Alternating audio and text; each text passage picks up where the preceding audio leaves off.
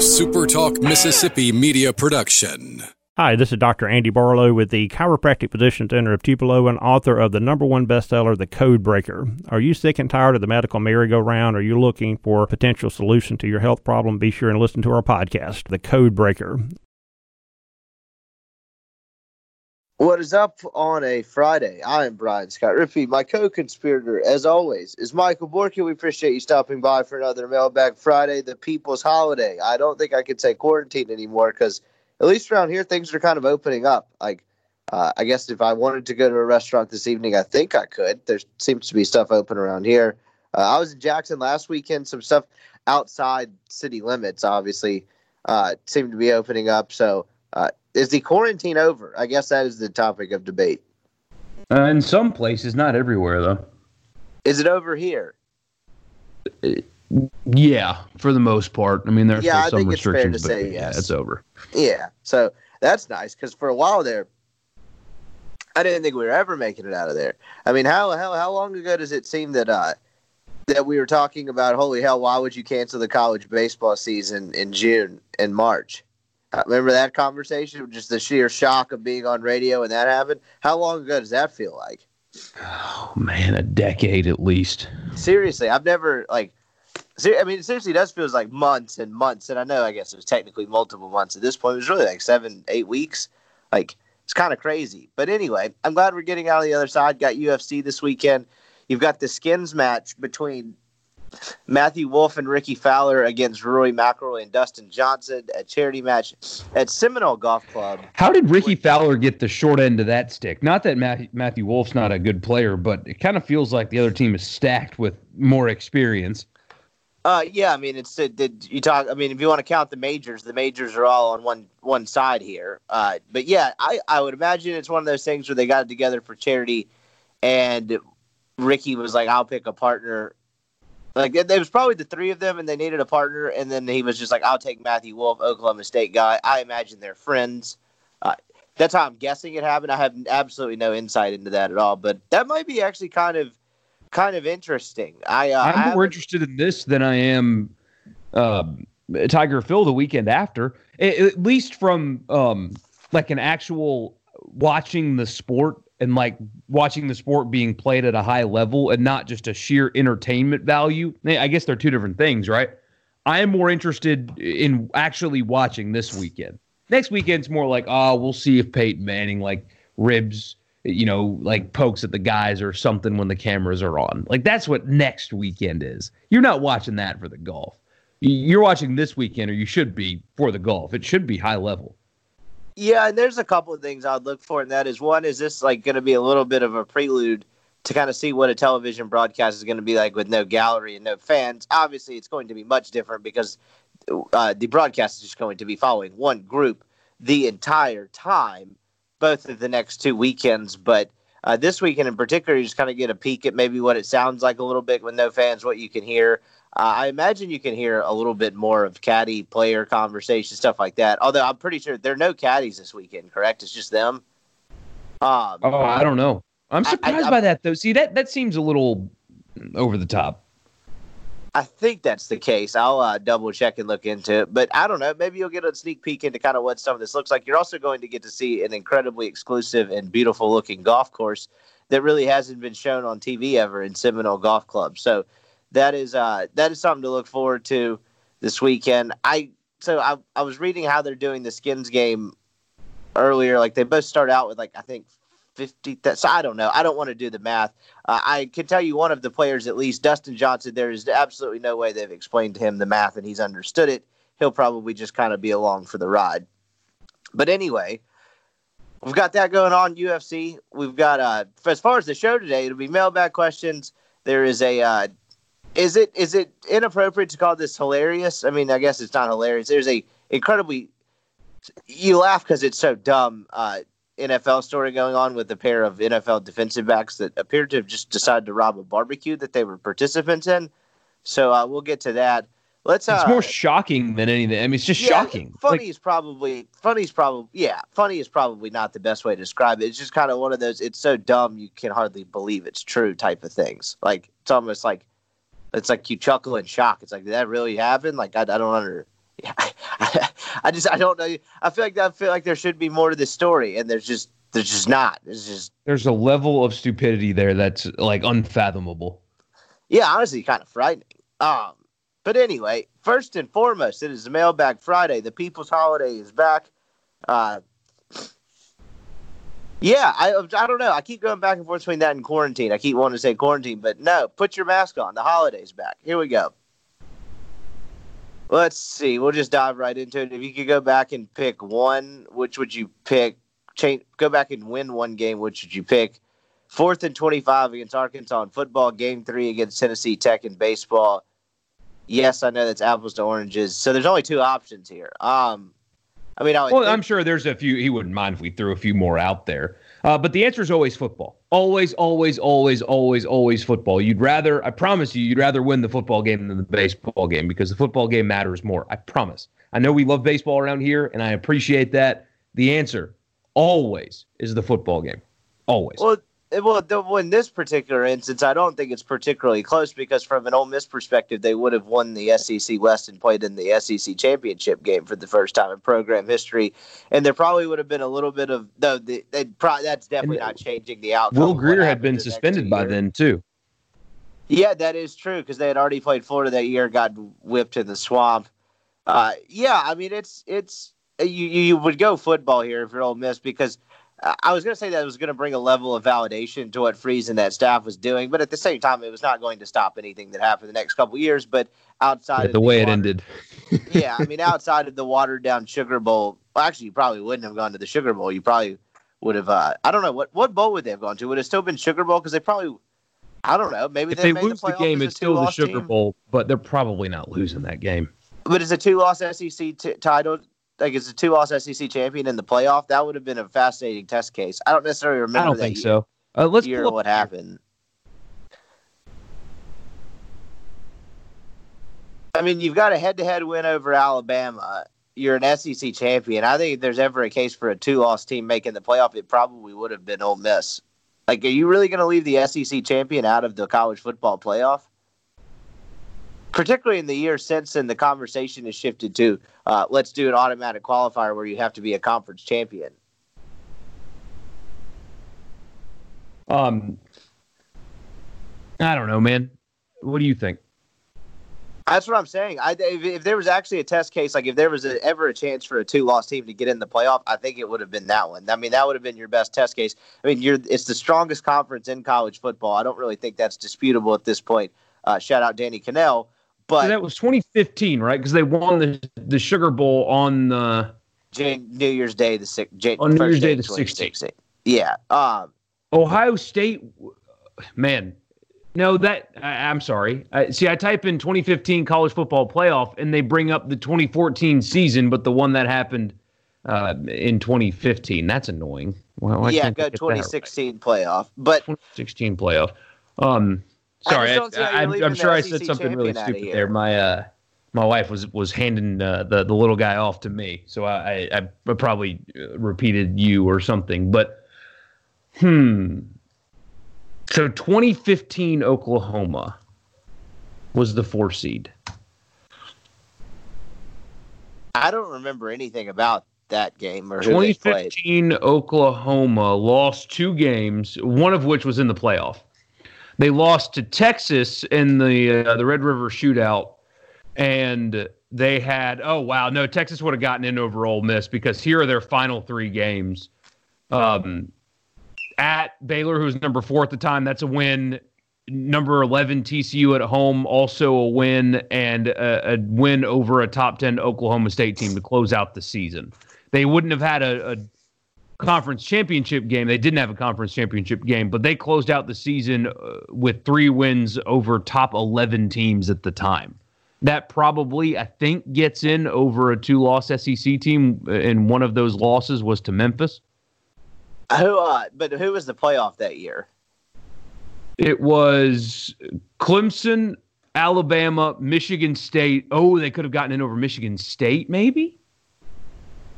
So it's Clemson, Oklahoma, and then Alabama, Michigan State were the two That's games. right. Then. Yeah, uh, and Alabama I don't really remember Michigan State about by 38 those, points. Yeah, I don't know. I, I mean, the answer here Michigan State's one loss was at Nebraska. They, according to this, uh, have a win over at the time number seven Oregon, but they really fell off. That win doesn't look near as good. Uh, they beat Ohio State in Columbus that year. But they were a one-loss Big Ten champion. They were getting in. Yeah, no, Ohio State or uh, Ole Miss was not getting in uh, with the second loss. So. Well, I mean, if you're the S, but like if if if you're an SEC champion and you have a head-to-head win over Alabama, I mean, how that's a pretty compelling case because. I mean, 'cause if you think about it from that perspective, Alabama does not go to the SEC championship game, so that's a one-loss Alabama. Oh, that's Miss true. That's not a conference champion. So, I, I don't. I'm not. I would. Well, and Ole Miss was winning the SEC that year, man. So, are you leaving out the SEC champion? That's what I think. I tend to think they get in. Maybe I'm wrong. Maybe I, I just. I, but like particularly remembering that year, I think they get in. Uh, The, SEC champion gets in over Oklahoma, even with that final three game stretch. A one loss Oklahoma without a conference championship. Well, and if Ole Miss did, if Ole if if Ole Miss like if they get to the SEC title game and they win it, you're rectifying one of your losses. It's a wash. You're one and one against one of the teams you lost to. They would have absolutely smoked Florida that day too. Uh, they would have smoked Florida in the SEC championship game. I tend to think so myself too, but with Freeze, there was so much erratic, erraticness in terms of like how games were coached. I mean, like the Memphis game was such a poorly coached game. The uh, Florida, I thought so that year as well. I thought, you know, I mean, he had good coach, like well coached games in his career. I thought LSU in 13 with Ritter was a really well coached game. Some others, but there was just so much erraticness. Would it have shocked me if Ole Miss had showed up to Atlanta and then just thrown an absolute dud against whoever was playing quarterback for Florida at that point? Absolutely not. Uh, You mean the football coach that doubled uh, as a preacher while also getting fired for a an escort scandal was erratic and inconsistent and unpredictable? Yeah, doubled as a horn dog too, but that's neither here nor there. The uh, but didn't I mean Alabama went in there and kicked the shit out of Florida that year. I don't remember anything about that game, but I remember it not being close because that is a Jim McElwain coached Florida team. How long ago does that seem? Let's Where- see. Where's he now? He's at Central Michigan, right? Oh yeah, that's because he had a uh, a quarterback there also get suspended for a season for testing positive for performance enhancers. Yeah, the guys like Bud Kilmer just sticking needles everywhere. Anyway, that's uh. Have you seen that movie? Of course, everybody has. Yes, making sure that didn't fly over anyone's head, I would have been upset. Uh, anyway, so yeah, I think they would have gotten in. So you're taking it here because I mean, whatever. Uh, Although that that the other side of this coin, in terms, if you're more interested from as an Ole Miss fan in the baseball program, that uh, that is arguably the most consequential loss ever. I mean, just the way that affected that season, the next season, just the added scar tissue to the kind of the postseasons struggles of the late 2000s or mid 2000s. I mean, that, that game changed a lot for a lot of people. But obviously, answer you're probably going to go football here. Here's a strange question from a poor man's Taft. Man, the internet's a strange place. Here we go. Your industry contemporary Neal McCready has proclaimed his underlying love for the end pieces on a loaf of bread. If Ole Miss were a loaf of bread, who would be the end pieces? I, I don't know what that means. Like you're talking, you're talking players, coaches, media. Also, uh, what not, a uh, question! yeah, I know. I the end pieces. One of them would be have what you're Houston. Nutt.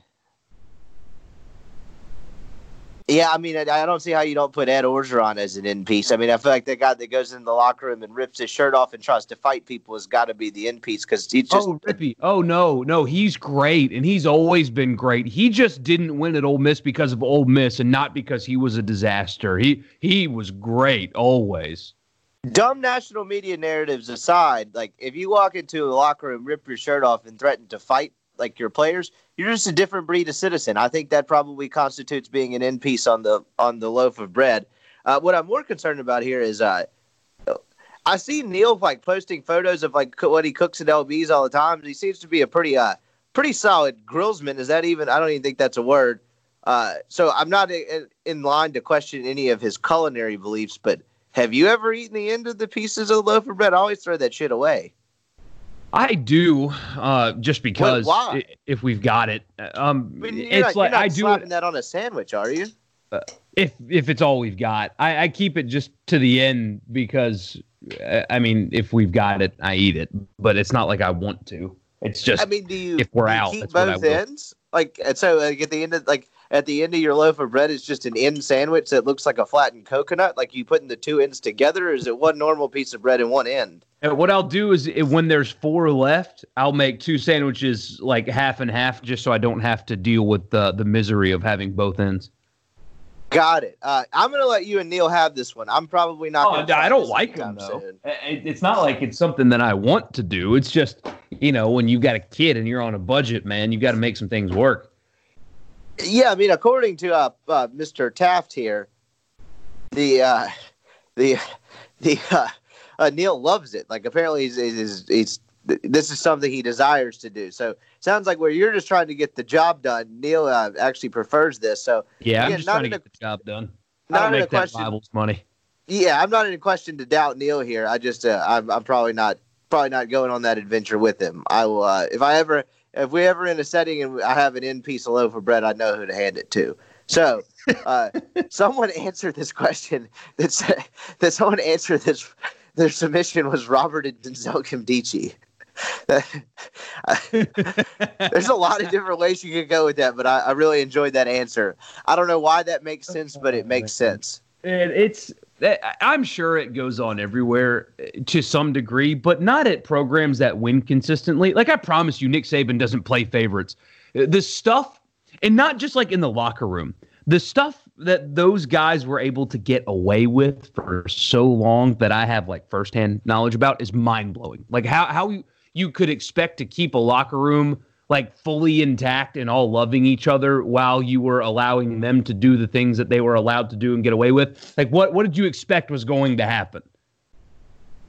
Yeah, and it's interesting. Those first two years is kind of becoming a student around that same time is uh, like you kind of saw your typical just like all American story of the benefits of being you know in in like in integral pieces of a uh, of a college football team that had really sucked for a couple years and was kind of building its way back up. I mean, it was it was Bo, Denzel, and Chief Brown, and like they were kind of like it on campus and around town. I mean, Robert, I guess you can throw him in there too, but I'm even really talking 2012, 2013, either before Robert got there when he was kind of a freshman. But yeah, I don't know why that makes sense though. If you wanted to describe Den- I mean, Robert Nkemdiche as the end piece on a loaf of bread, that makes sense, but I couldn't really tell you why. Let's see. What are your expectations for Kiffin's first year along with the offense, QB slash wins and losses? Um, I mean, it would it stun me if I, I have them pegged at five wins, but if they got to six, it wouldn't stun me. As far as expectations for the offense and the quarterback, uh, I probably could have answered that before this whole COVID thing hit and there was no spring football and all of that. This, just, this seems to dilute things. The product the product on the field in college football this year, if and when they have a season, is going to be uh, certainly going to be different. And I think it's going to crush the narrative that spring football doesn't matter because I uh, I think I, I think after this, no one's going to complain about the spring again because it is going to be a lot to get in and a lot to do and a lot to squeeze in in a short amount of time. And I think you're going to see it on the field at least for a little while. Yeah, I've seen people talk about how they're going to have six week long. We can call them training camps. People call in college football call them fall camps, but they're not in the fall. We need to universally use the phrase training camp. That's a conversation maybe for a different day. They're gonna have like six week long training camps, and I guess maybe that supplements the spring. But my God, could you imagine trying to practice without a game for six weeks? That would be just brutal. Um, as far as the question itself, I, I'm to spend the next few months uh, with the anticipation that the season's going to start, trying to caution everybody in this state to have a wins loss expectation for either program. Like uh, if if there's a Mississippi State fan out there that thinks, "Oh yeah, they're going to win 7-8 games, no problem." I I'm going to spend the rest of the year up until football season uh, reminding them that it could very well not go well. Like there's a chance that both teams' records aren't any better than last year's. There's a very real chance that that happens. In fact, I would argue that it's more likely that both miss a bowl game than both make a bowl game. This still is the SEC West. The, you still had previous head coaches that left behind some issues uh, on on the team, whether it be um, just a roster that's not in Ole Miss's case. Yes, the roster is better than Arkansas's, but that's not saying a whole lot. That's like saying that I'm taller than a class of first graders. You know, congratulations. Um, Ole Miss has some roster holes, like talent gaps between everybody, them and everybody else in the SEC, save Vanderbilt and Arkansas. Uh, who else is on their schedule? Not Missouri. Um, Mississippi State, they're comparable to, but I mean, you're not, you can't match up with Auburn and LSU and Florida and Alabama and Texas A&M right now from just a pure top to bottom roster perspective. Um, there's a chance that the quarterback room isn't quite figured out at Ole Miss, and, and there's a chance it takes a couple of years for Kiffin's system to really take hold. There's a there's so many variables that could lead to these teams being bad and there's fewer variables that could lead to the teams being really good. There's a chance they both suck. There's a chance that Mississippi State really sucks in year one. There's a chance that Ole Miss goes to a bowl game. There's a chance that Ole Miss really sucks, and there's a chance that Mississippi State goes to a bowl game. But the likelihood of them being really good, like eight wins competitive, I, I think you really need to tamper your expectations for year one under a new head football coach. So I, that's my mission for the rest of the year to try to get people to have perspective. This is year one. This is a new coach. There is a talent gap. We did have coronavirus that derailed their opportunity to get their teams prepared in the spring and get their systems installed in the spring. They can't have their new strength and conditioning coaches shaping their team and their players for the systems they want to run. They're having to do Zoom workouts. And as you can imagine, they're probably a disaster. So there are so many variables, more so that would lead to them not being good than being good. If you expect like eight wins from Lane Kiffin in year one, I think you're crazy. And even if they go four and eight, just like Matt Luke did, that doesn't mean he wasn't the right guy or the program's not going in the right direction. It just takes a while. And if, there are people more so on the Mississippi State side, I think, that expect like an eight win team, just be prepared for them not to win eight games this year because that's not happening. Yeah, it's almost like a year zero or a year like 0.5 because, I mean, in terms of a college football coach, like particularly on Mike Leach's side, he may have Mike Leach may have actually gotten the benefit of State already having pretty much a full recruiting class together. But like Kiffin was already kind of behind the eight ball in terms of recruiting and putting this class together because he gets hired and then the early signing period is what like seven days later or whatever the hell it was. It was less than two weeks and then you get your spring cut out. I mean, that's half of your preparation time preparing for your first season at this program. So this is really like a year zero or a, at best a year like 0.5, if that makes any sense at all.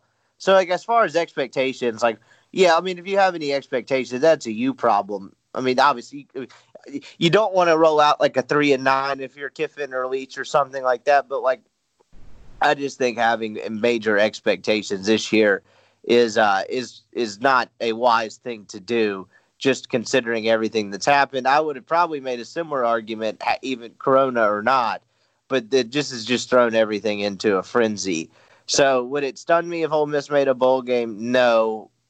Would I bet on them to? No. I'd bet on them to get close. I think. I think I'd have them at five wins. I think I'd have stayed at the same thing. It's just Ole Miss, I mean, state state seems to be a little more of a disadvantage because Leach's system is so different. And I know, like the like I've seen a bunch of people say that, like, hey, well, he says they can install it in two weeks. Well, guess what? Guess what? A coach is never going to say. Yeah, our offense is complicated as shit. It's going to take me months to install. No one's ever going to say that. Everyone says it's easy to install. Everyone and every player says it's the same offense that they ran in high school. Guess what? It's all bullshit. It's not true. But like, they're not going to say anything different. So you know, well, really that, different that, system, new quarterback. You can learn all of the plays in two weeks doesn't mean you have it down either. It doesn't mean your timing's right and you have the receivers that can catch the football and stuff like that. It that that is a um I hope that's a talking point that a lot of people don't buy into because as and i I'm certainly not a football X's and O's expert compared to somebody like Cole Cubelic, so I will trust his word when he says, uh, "Yeah, the, the two week thing is nice, but it's a little more layered than that. And if anybody's at a greater disadvantage in the SEC, it is Mississippi State.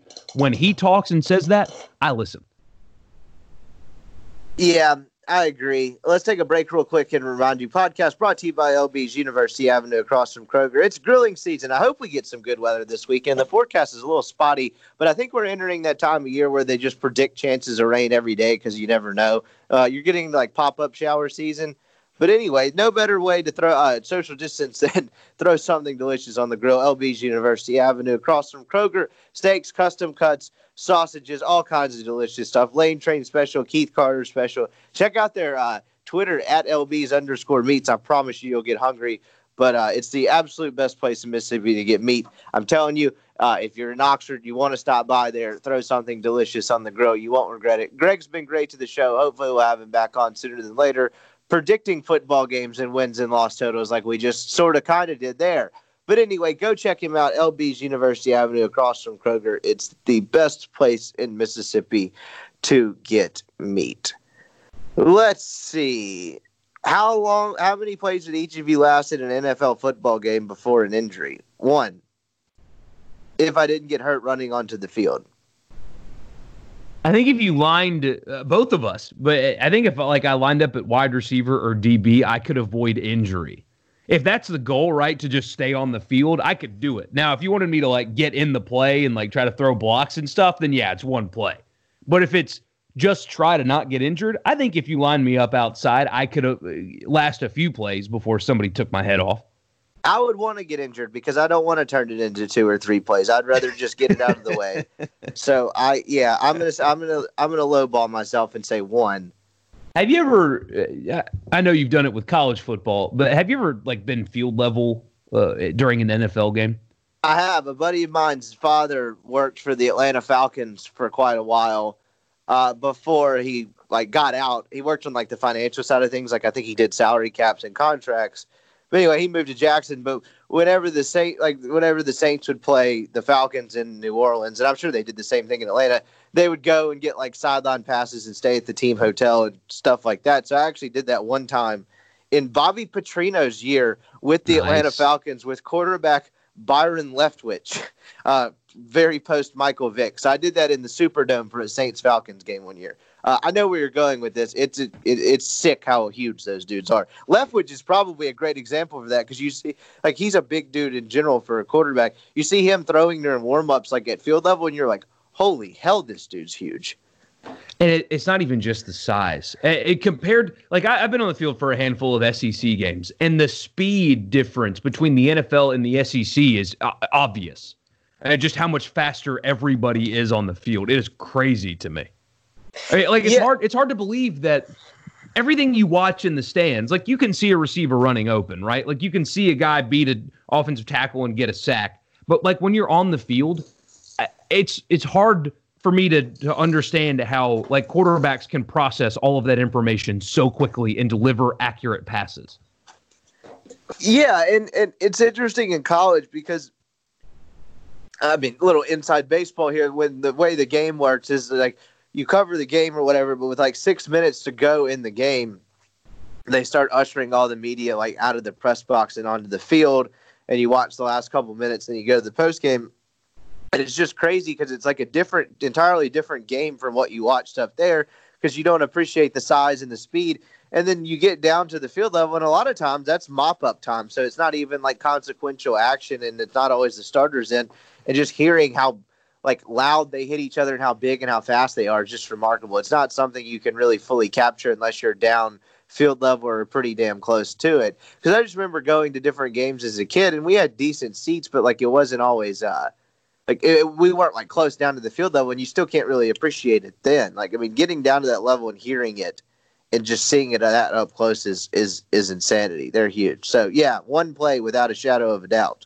Um Let's see. I got a DM about something. My question is who would have been on the cover of NCAA football video game years 15 through 20 if they had made the game? Oh, I hate to be lazy here, but don't you just pretty much do previous year's Heisman Trophy winner? Because that's the thing. The, the guy on the yeah. game doesn't actually play college football that year, right? Right. It's always. Because uh... they can't do that. Right. Uh, so that's kind of confusing. But for the sake of the argument, let's just use like who was the best player the previous season, which is kind of what it is anyway. Let's see. I'm just going through a list of Heisman's. Would have been Derrick Henry in 2015. Okay. Or no, in 2016, because that was the 2015 Heisman Trophy. So it would have been Derrick Henry, maybe Deshaun Watson, but I, I think it would have been Derrick Henry in 15. Uh, 16 Lamar Jackson, he would absolutely. That first Lamar Jackson season was insane. 17 Baker Mayfield, Kyler Murray, and Joe Burrow. So a lot of quarterbacks, but sometimes they mix up. I don't know. I mean, Larry Fitzgerald was on the 05 one, but I, am just going to follow the lead here because I don't remember all these seasons and who stuck out and who didn't. So uh, I'm going to. Wikipedia is. I don't know if this is a troll job or them just being funny or lazy, but uh, 2018 Heisman winner Kyler Murray uh, his photo in his Wikipedia headshot is actually him in Texas A&M gear. Nice. So that's a A&M. You talk about a program that's had a bunch of talented quarterbacks leave their program. Holy cow! The state of Texas in general. I mean, the the amount of elite level quarterbacks that have come out of the state of Texas that did not go or did not finish their career at Texas or UT uh, or Texas A&M is mind blowing. Yeah, it is insane. So uh, I feel like we answered this question lazily, but I'm just following the Heisman Trophy trail. I think you would have gone Henry, Jackson, Mayfield, Murray. I mean, but oh, most of these are easy. Like the Lamar Jackson season, slam dunk. Is there any question it would be Joe Burrow after the season he just had? No, not not even a little. So, like, I guess you could make a case for someone else in the two Oklahoma years, Mayfield and Murray, but they ended up being the number one overall pick in the draft. Like, I think you're just following the Heisman Trophy trail here. One last mailbag question, then we have a couple of topics that I'd like to get into before we get out of here. What college team has your favorite color scheme. Don't be a homer and say Ole Miss. I, buddy, I would not put Ole Miss in the top 15. I like UCLA. I know it's predictable, but before they changed up and did all the different shades of their uniform and stuff like that, the classic mid 2000s UCLA uniforms were great. I'm going to go that as my color scheme.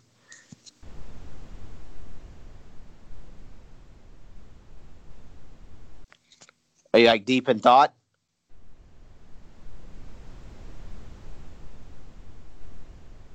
Sorry, I uh, I forgot to unmute myself. He pooped too, so uh, that's fun. Um, now you okay, would well, we're talking the, about colors here in the top fifteen. Um, you wouldn't put Ole Miss in the top fifteen with red and blue. Well, okay, so that's not uniforms not, or anything, but color scheme. They're they're up there.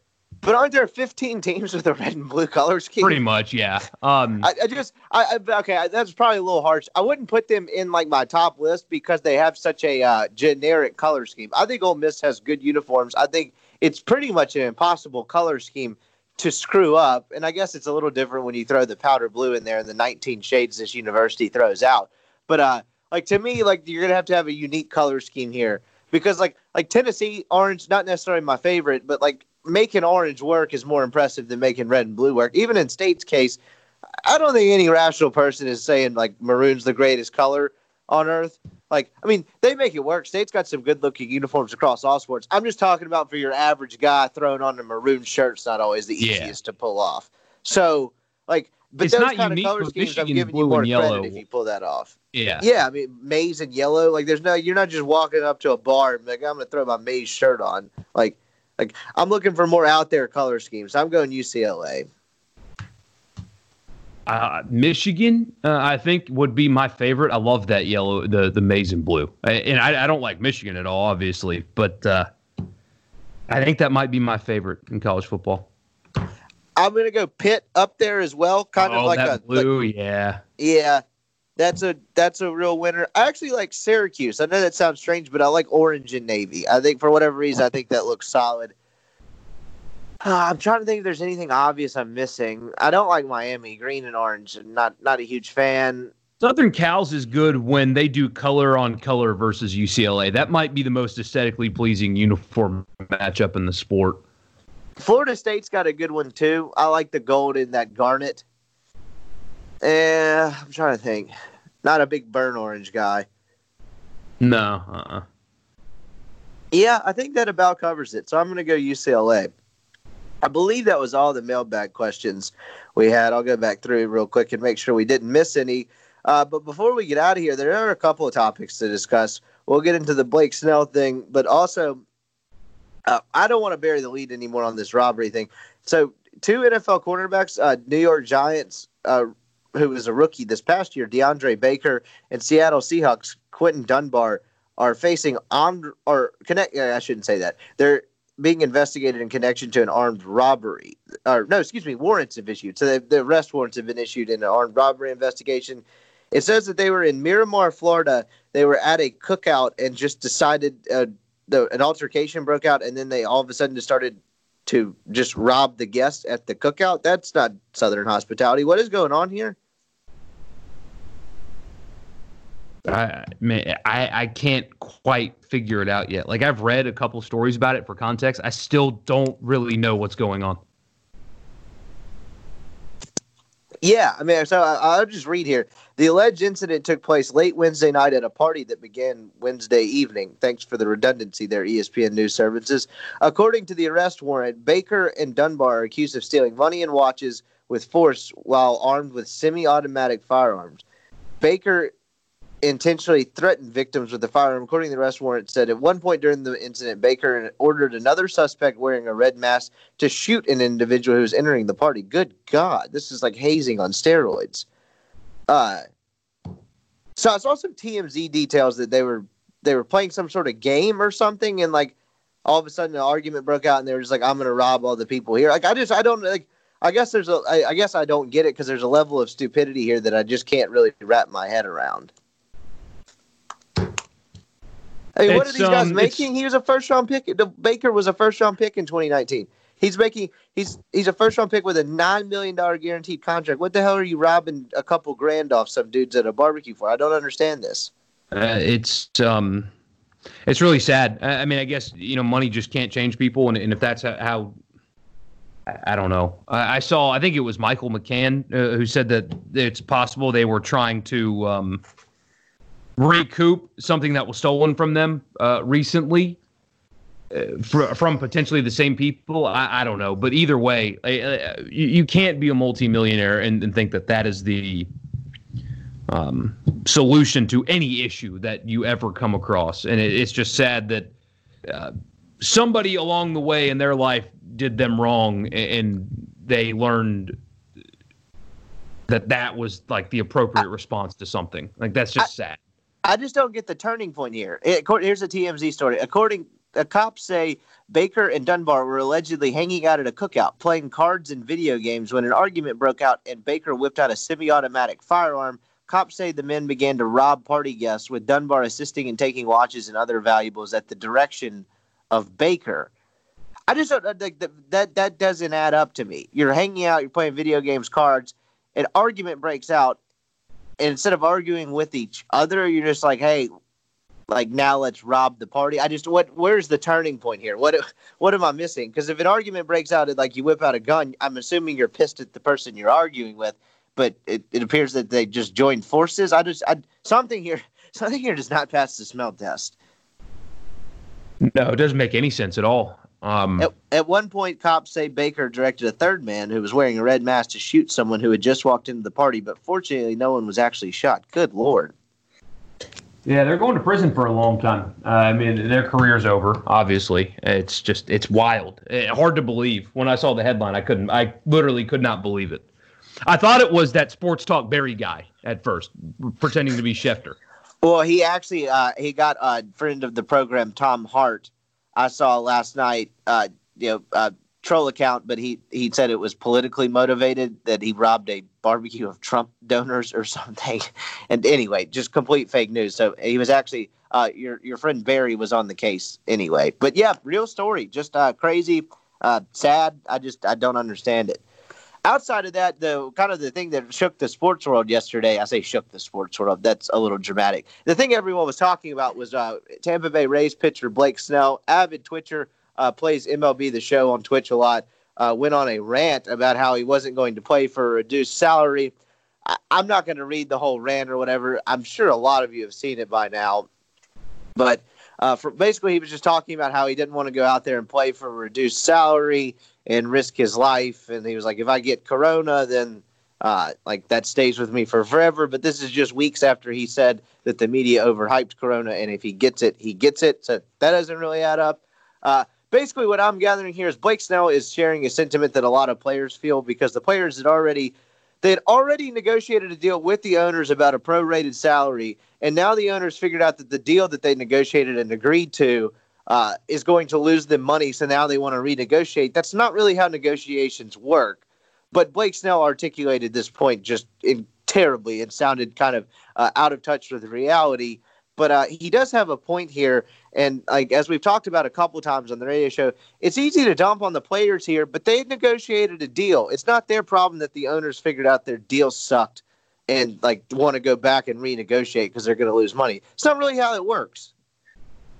Yeah, and his Snell's problem is the the words that he used made it seem like he was saying any kind of pay cut at all. He was not and, articulate in making his point whatsoever. It was a terribly worded statement.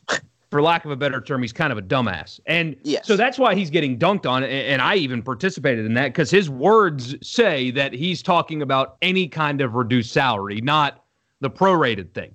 Like if he'd just been more articulate, people would have sympathized with him, I think, because you sign an agreement that is willing to play on a reduced salary because there aren't as many games. But he himself said, uh, less games, less money. No, I need to get mine. Like, well, what are you talking about then?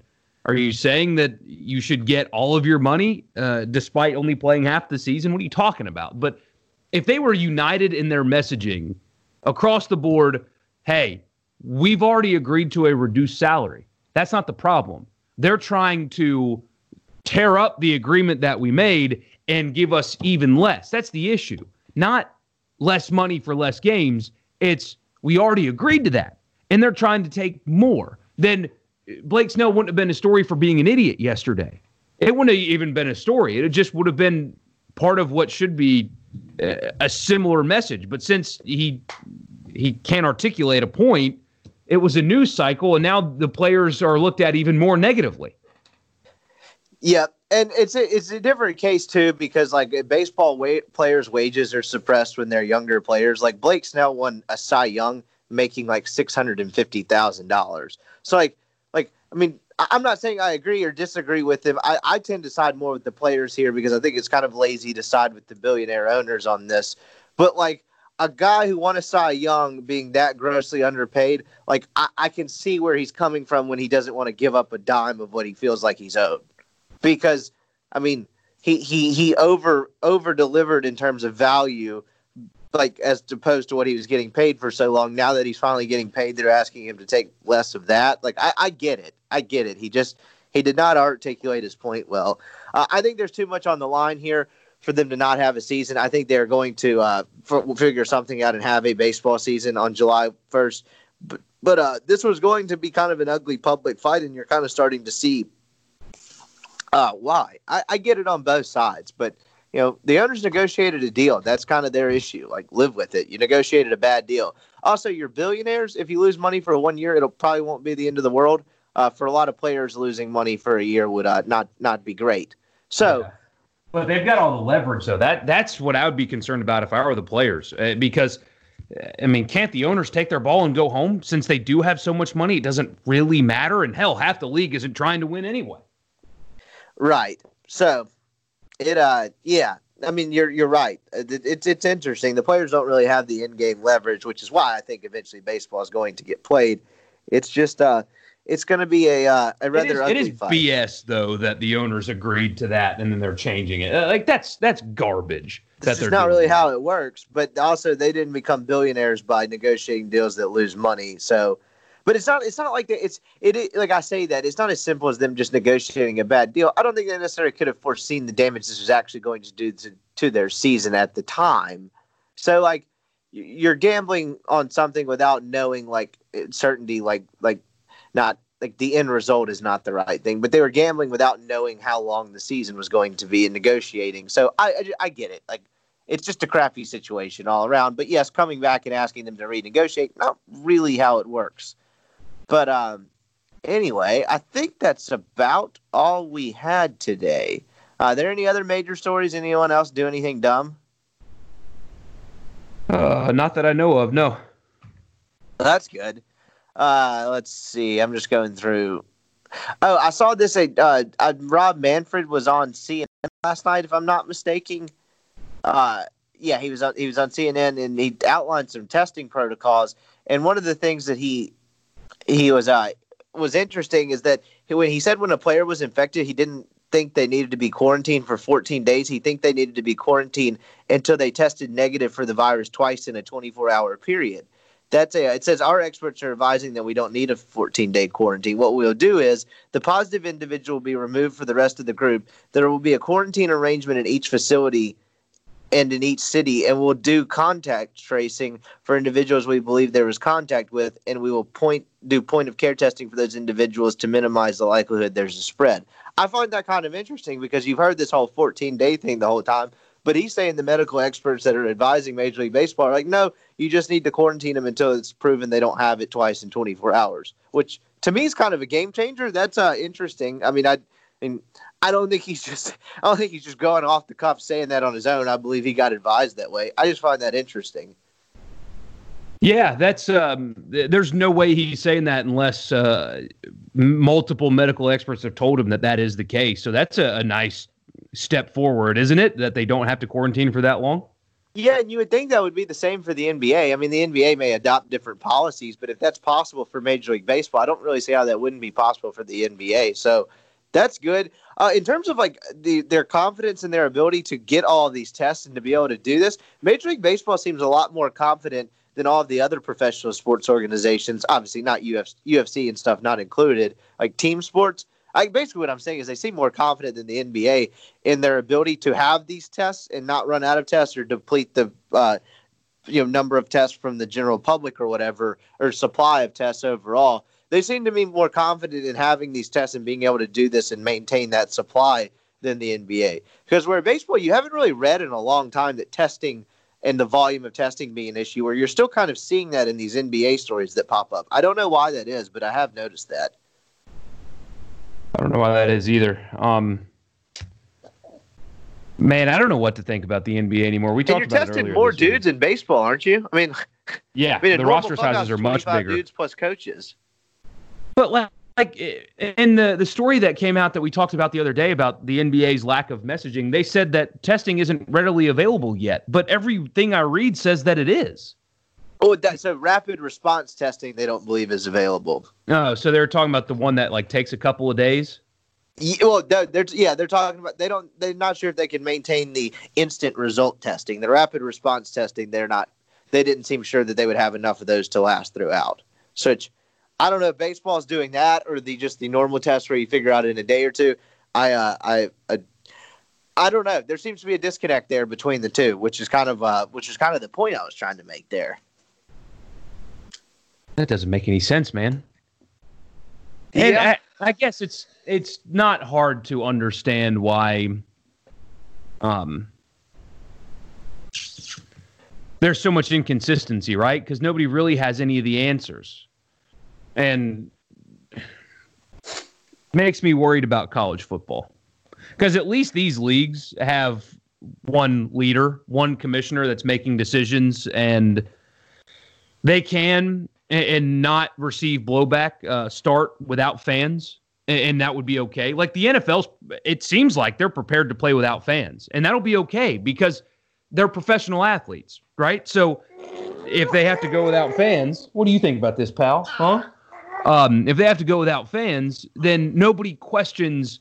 Wait, are they pros or are they students? With college football, even if they decide screw it and we got to go through it because at the end of the day at least we have to recruit some of this TV money or something you still have that question and people talk about whether or not they're students and call it a bad look and all that crap. So their road to navigate is more difficult than the other ones and they don't have any leadership like the other ones do. I'm i'm increasingly worried about how college football is going to look the closer we get not because of anything other than the fact that you have five different commissioners that want and think five different things that all make independent decisions for their league with no oversight whatsoever. I agree, and the only retort I really have to that is right now you really like the like college football is really not benefiting from uh, not having a commissioner because like right now when everything's so uncertain you need one leader and everything to be on the same page. Could it be that there's just more general certainty about how to contain this and about how to treat it? And with all these other leagues getting underway before college football a clear blueprint of hey how this is going to work and how this needs to work by september if that makes any sense. Everything uh, seems so uncertain right now and college football seems even more disorganized because in certain you kind of need unity and leadership and everyone having the same message and on the same page to whereas could that by the fall it just be like pretty cut and dry how you do this how you restart how you test how there may be a controllable treatment for the virus by then? I don't know. But do you see what i'm saying? Like could they just yeah. like by the time september hits could it just be like a lot more certain about how to treat this and that way their lack of just messaging and being on par like things are just not as unknown and complicated by then them benefit from that. Because right now everything's so unknown you need kind of a strong united front and a commissioner making dynamic decisions. Uh, could there be fewer decisions to make just because there's more certainty about this in the fall? I don't know. That may be overly optimistic but uh, college football would certainly benefit if that's the case but it is a good yeah. point. It's still just may and people get caught up in like the schools making announcements this fall and like whether or not that's too soon. I'm, I'm not even going to go down that road. But as far as making decisions about sports, it is way too soon. Like you've got time, even if your campus, as long as your campus is partially reopened to some degree, you can play football comfortably. Like, and and nobody would criticize you if they do. They're just idiots. Like nobody that matters would would criticize you if you're playing ball on a partially open campus. Completely closed, that's different. So eh, the academic thing aside, you've got plenty of time. You really don't have to if they're saying that all they need is 6 weeks to prepare for a season. I mean, you've got until July, you know? Eh, you've got another four, five, six weeks and eh, to make these decisions. You don't have to rush them. And so just wait, see what happens. It, we make more progress every day for like Florida. They're, what are they, three weeks out now? Almost three weeks out from their reopening, and their cases keep going down. That's a good thing. So, uh, what's going to happen three weeks from now? Uh, it could be worse, I guess, everywhere, but it also could continue to get better. And then maybe there's an effective treatment that doctors finally approve or whatever. You know, there's just so many variables. No, no reason to rush a decision right now on the athletic side. Yep, I agree. So this is going to be an interesting, interesting next couple of months. And football, college football, and really professional football as well, although they probably don't need it, is going to benefit from having a blueprint from these other leagues coming back first.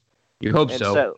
Well, yeah, yeah. I guess presumably. You think Greg Sankey so, and uh, and Bob Bowlesby, for example, uh, the two commissioners that seem the most like, "Hey, we're playing football this year. This is what we're doing," are uh, on the phone with like Rob Manfred and just well, I mean, they had a call with. Uh, I don't know about ba- baseball or basketball, but they did have a. I saw the uh, major co- co- college conference commissioners had a call with Roger Goodell yesterday and just oh, kind of shared they? some ideas. Send me that link. Uh, you know, great podcast here, but will you send yeah. me that link for later?